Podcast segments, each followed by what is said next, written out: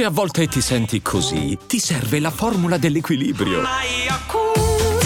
Yakult Balance, 20 miliardi di probiotici LCS più la vitamina D per ossa e muscoli. Il rendimento di Alexander Zverev all'interno delle stagioni, dei tornei, delle partite e perfino dei singoli set è sempre stato difficile da pronosticare, direi quasi enigmatico. Al contrario di Casper Rudd, che invece di una certa, prevedibile e granitica solidità ha fatto il suo marchio di fabbrica. Si incontreranno in una semifinale raggiunta in modo più o meno sorprendente e delle partite che ieri gliel'hanno consentito si parlerà in questo nuovo episodio di Slice.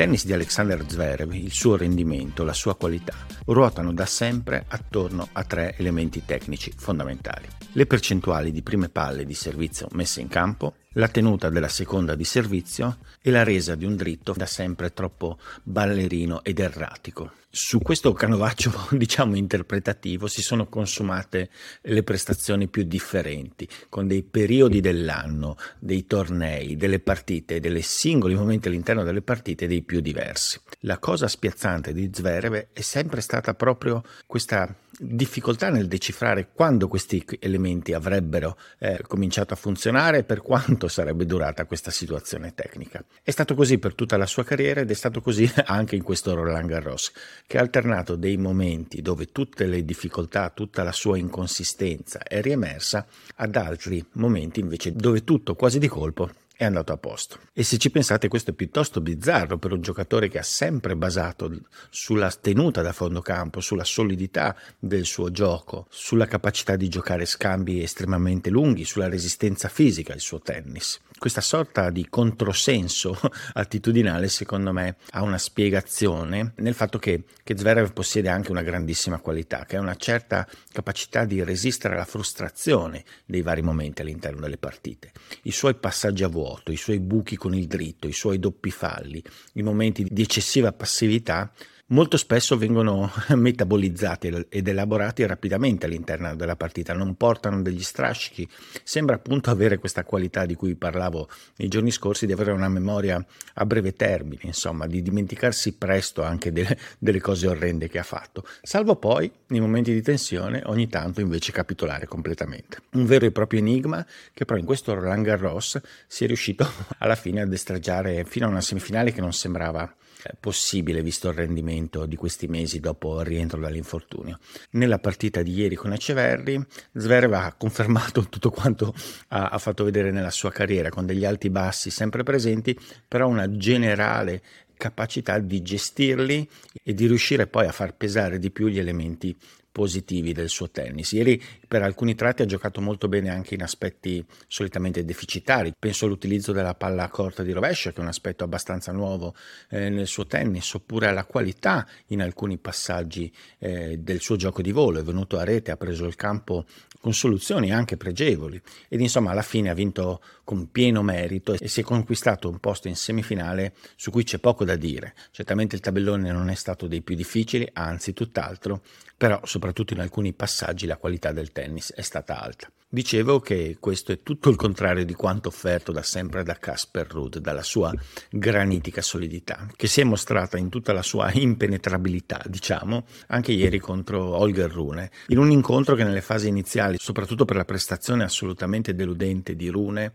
ha ricordato un po' l'inizio rapidissimo e terribile di quella di ieri fra Tsitsipas e Carlos Alcaraz. Rune ha certamente steccato completamente la prestazione, ha giocato una partita terribile per per i primi due set, si è risvegliato nel terzo mostrando comunque ovviamente il talento che tutti eh, sanno appartenergli, però appunto questa sua evidente instabilità che si è mostrata durante il torneo, ne parlavo anche l'altro giorno, con un andamento quasi schizofrenico della qualità del suo gioco, con alternare passaggi di, di buon tennis immediatamente seguiti da, da invece da dei disastri, infine ha trovato un muro di fronte a sé, rappresentato proprio da questa capacità sempre con un basso profilo da parte di Rudd di mantenere un livello costante. Certamente quest'anno ci sono state delle difficoltà di Rud nell'avere un livello sufficiente per poter competere come aveva fatto l'anno scorso, ma piano piano c'è stato questo crescendo, in questo torneo si sta vedendo, il dritto è tornato a fare male, sta ricominciando a sbagliare pochissimo,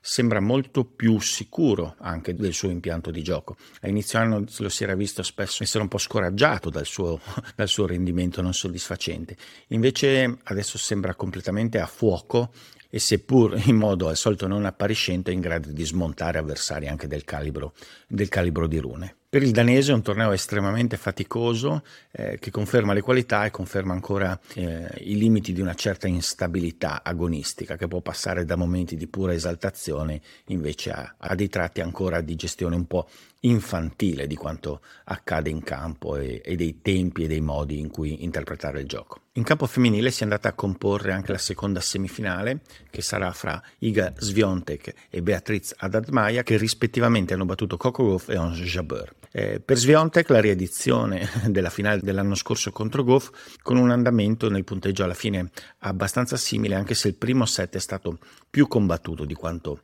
siano mai stati eh, quelli della finale dell'anno scorso. In alcuni momenti Gauff personalmente mi ha sorpreso con alcuni passaggi in cui è riuscito a trovare un equilibrio fra tenuta e aggressività che ha messo in difficoltà Sviontek, dal canto suo invece soprattutto nelle fasi iniziali è apparsa un po' frenetica e imprecisa con forse un eccesso di aggressività eh, mostrato fin dalla risposta e poca pazienza nella costruzione.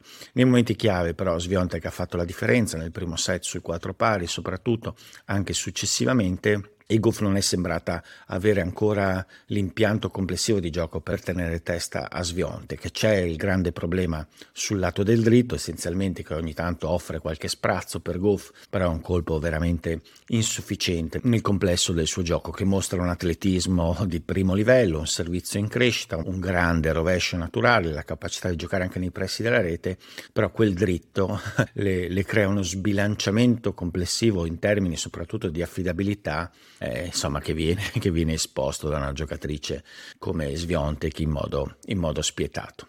C'è stata invece una grande sorpresa nell'altra partita, Beatriz Adadmai è riuscita a ottenere di gran lunga il suo miglior risultato a livello slam, quindi una grossa sorpresa la sua vittoria contro Lonjabor, non fosse che comunque Adadmaya negli ultimi mesi è cresciuta in maniera abbastanza evidente. Per Lonjabor invece un, un'altra delusione parigina, questa volta probabilmente più, più metabolizzabile, perché Jabor veniva da una serie di, di, problemi fisici, quindi da un periodo con poca continuità nel lavoro e nella partita probabilmente tutto questo un po' l'ha pagato, perché dopo un primo set vinto, mostrando anche sprazzi della sua grande qualità, eh, però poi alla fine è sembrata in affanno anche atletico complessivo. A un certo punto ha cominciato a uscire continuamente dagli scambi con un eccessivo utilizzo delle sue seppur straordinarie palle corte, è proprio sembrata eh, svuotata. Eh, ovviamente c'è sempre anche una componente nervosa, sappiamo quanto tenga Jabeur eh, a questo torneo, però in questo questo caso è sembrata preminente anche la componente atletica, il non essere veramente ancora in forma e pronta ad affrontare una partita del genere. Net, single service. 15 love.